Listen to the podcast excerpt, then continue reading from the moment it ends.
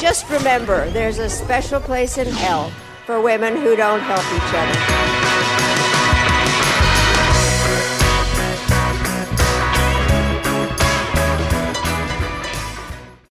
It's Meghan from A Special Place in Hell. Just a quick note about this episode.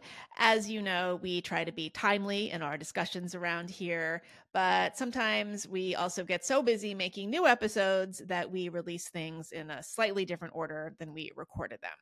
That is true of this episode, which we recorded a couple of weeks ago. So you're going to hear some references to the holidays and some holiday related cultural disputes. Uh, you can totally handle it, but we didn't want you to think you were losing your mind if you hear us talk about Christmas. The conversation is uh, as fresh as ever, like fruitcake. So enjoy. In the culture war, there are no winners just podcasters. Only a few are willing to risk their lives in the face of some of the dumbest ideas to have ever captured human civilization. Every week, we, Meghan Daum and Sarah Haider, humbly accept this mission to bring you conversations that are equal parts stunning, brave, and tapped out. Hi, Sarah. Do you appreciate tap dancing? No, I do not. Ah, uh, you should. I do not. Okay. Well, you're uh you're in the you're in the majority. Apparently, uh the the the people have spoken, and tap dancing is uh is not acceptable. Um. Okay. There's a lot to discuss. First of all, hi. It's uh it's it's basically Christmas week. It's Chris almost Christmas week. Almost yeah. Christmas week. Yeah.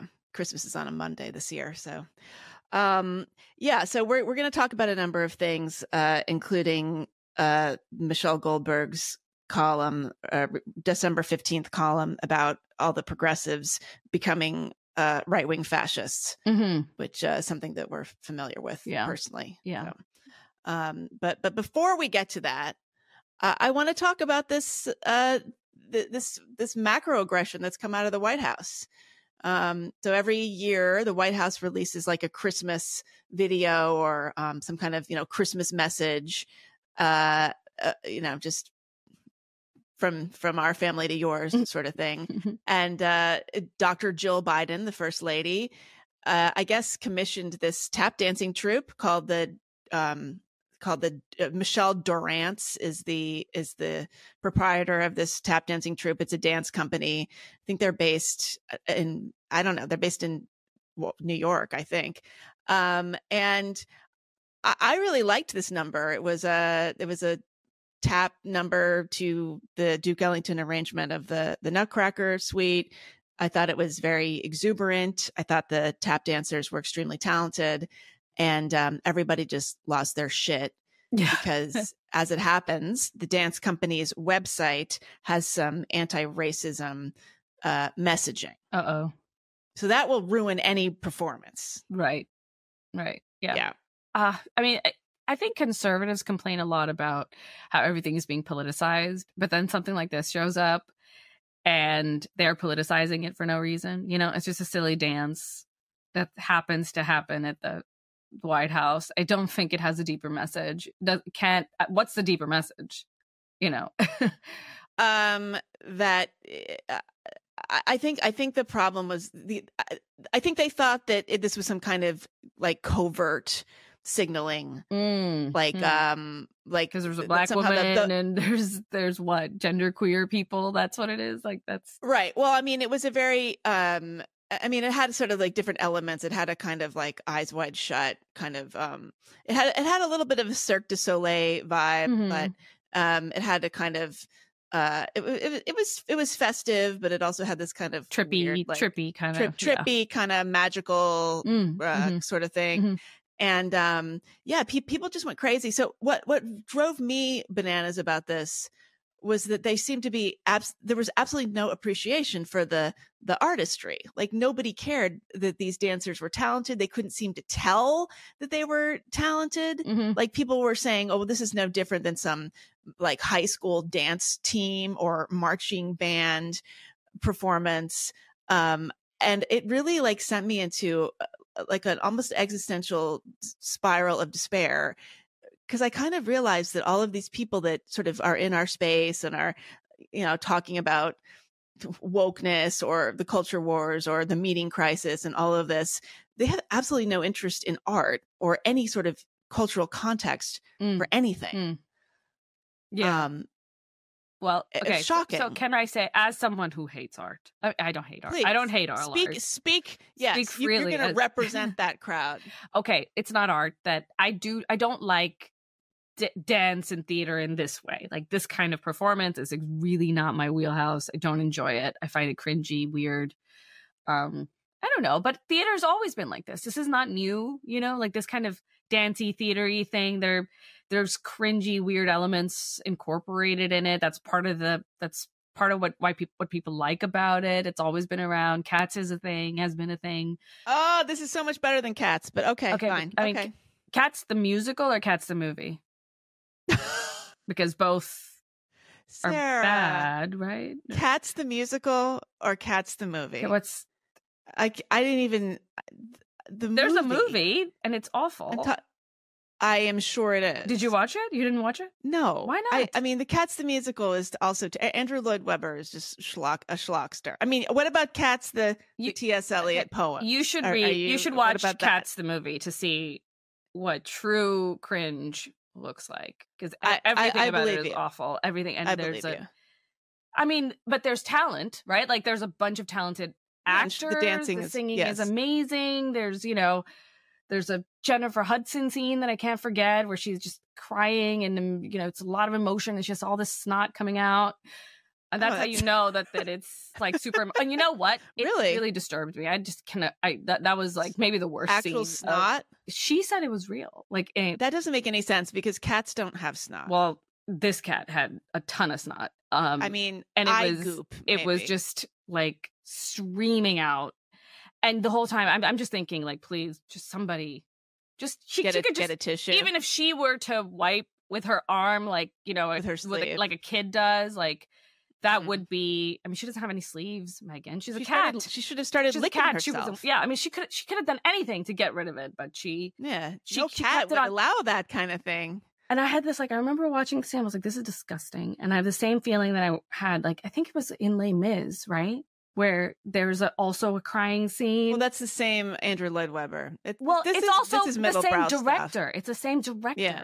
The- it's the same director. He likes snot, or he or he condones it or something because there's t- there two snotty scenes are now burned in my memory, and they're both from his from his Okay. movies. Um. But Anyway, I hate art.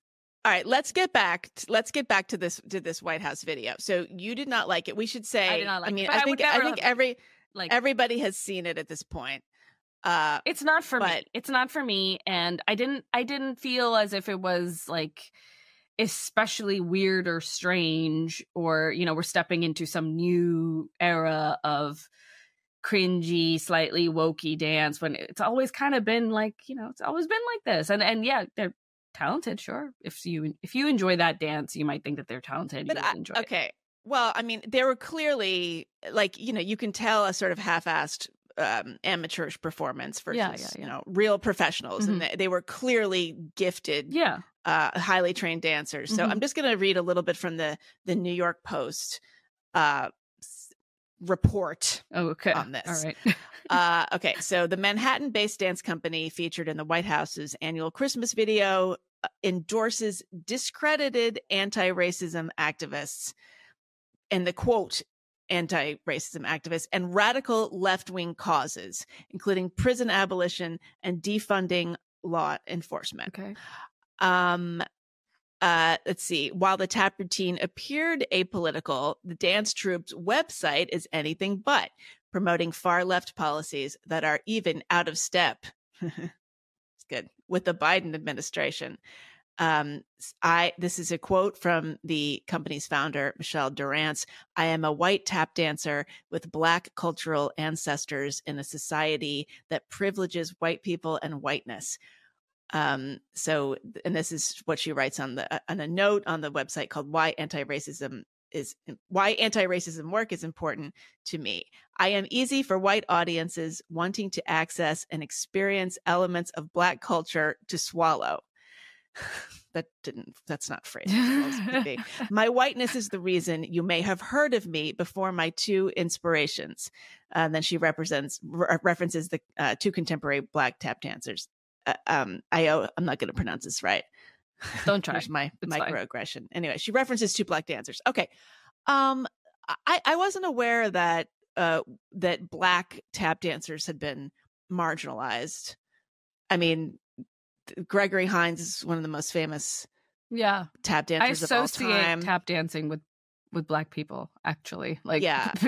maybe because um, I mean, Savion Glover, Bill Robinson is probably the you know original, most famous tap dancer. So this is my theory here. So I, Mich- Michelle Dorrance, she's 44 years old. She's a white woman. She's really talented. She started this company. I, this this is reading to me like one of these hostage statements. Mm. She she's just she wants to keep her uh, company going. Mhm. I mean that that's all. She's just she wants she doesn't she's trying to avoid being canceled. It's really sad because this isn't this is like a beautiful artistic ensemble as far as I can see. And uh she's just had she just feels obliged to put this messaging all over the place. And they've also like incorporated anti-racism into their whole like aesthetic a- as a kind of um brand. I mean they're using it as a branding. Mhm. And if you go on their Instagram, it's like everything is sort of around this. And I mean, there's just really no reason for it. This is a, a mixed race group. I mean, this is like th- this dance troupe, just in and of itself, to me, is anti racist. Like, this is what we just used to call, like 20 years ago, artists coming together, Mhm. like jazz. Like, that's what that was about. Mhm. Like, you just had people playing together and it transcended race and identity categories Yeah. and i i just i feel bad for this this woman Mhm. um Mhm. because she happens to be white and this is her company Yeah, well, so that's that's her first mistake. She should have like a like pull in a a, a black woman as a business founder, and like then regina jackson and then you can say you're black owned and get all look Saira Rao is is you know the getting uh you know getting in more trouble lately. So her her, her sidekick Regina Jackson probably be looking for a job. there's Regina um Jackson should go and be the Michelle Dorrance's business partner. You're right, she could be your business partner Sarah. for the unspeakable. You're trying to put yourself out of a job? well, no. oh, for- for, the oh for my other business. for, for your Yeah. for for yeah for the for the meetings Mhm. that you're having i think then you could say you're Mm, black owned i read like there was um who's that other kardashian the big one the the biggest kardashian least attractive but now kind famous of attractive one? no physically big. I don't even big know who they are. But- Kendall, Car- Catastrophe. I don't know. I don't know. I, I I don't. I've never seen one second of a Kardashian piece of content. wait kim i think khloe is the one i'm thinking of Khloe. she's the one that's like kind of like physically large is what i'm saying she Oh. owns a company um called good american and um i was looking i was like huh that's a good american is like i I saw it pop up somewhere like was shopping and it was it had the little marker black owned business and i was like what? Like is she black? And then turns out she has a co-founder who's who's black and now she can Oh, now she can tap into that marginalized you know like income stream and like You should- free advertising to just Yeah. Well, you Yeah. should be. They should. They should just have like a a service where you could just you know hire a black co-founder you could subscribe Yeah. and you have auto, or any like, kind of black- minority actually maybe black- native Yes. maybe queer trans anything Yeah. Oh my God. Hijabi. Marginalized, marginalized co-founder.com. And you can just subscribe. It's like a service. i should found And you- you- Put in what you need, yeah. like all the different things, and you say, This is what I need as a as a business partner, just to be like my my front, you know, my my yeah. my uh symbolic sidekick. yeah. Okay i just this the the the cultural um the the the cultural tone deafness and just the the the cultural illiteracy that is becoming increasingly apparent sort of across the sort of discourse uh landscape is is really pissing me off like Mhm. like i said I, I don't like it that people can, honestly are just willfully like they they don't see that this is well done. They actively d- dismiss it, or, or they're sort of like I saw a lot of people were just like really proud of the fact that they didn't care about anything about this, that they didn't even know what the Nutcracker was. Like I, I saw some t- tweets like, well, what does the Nutcracker have to do with Christmas? they're they're they're just making that up. Maybe I don't know. I think they just I don't know. People just look at things from this one lens, and they can't take it off. They can't take off those glasses.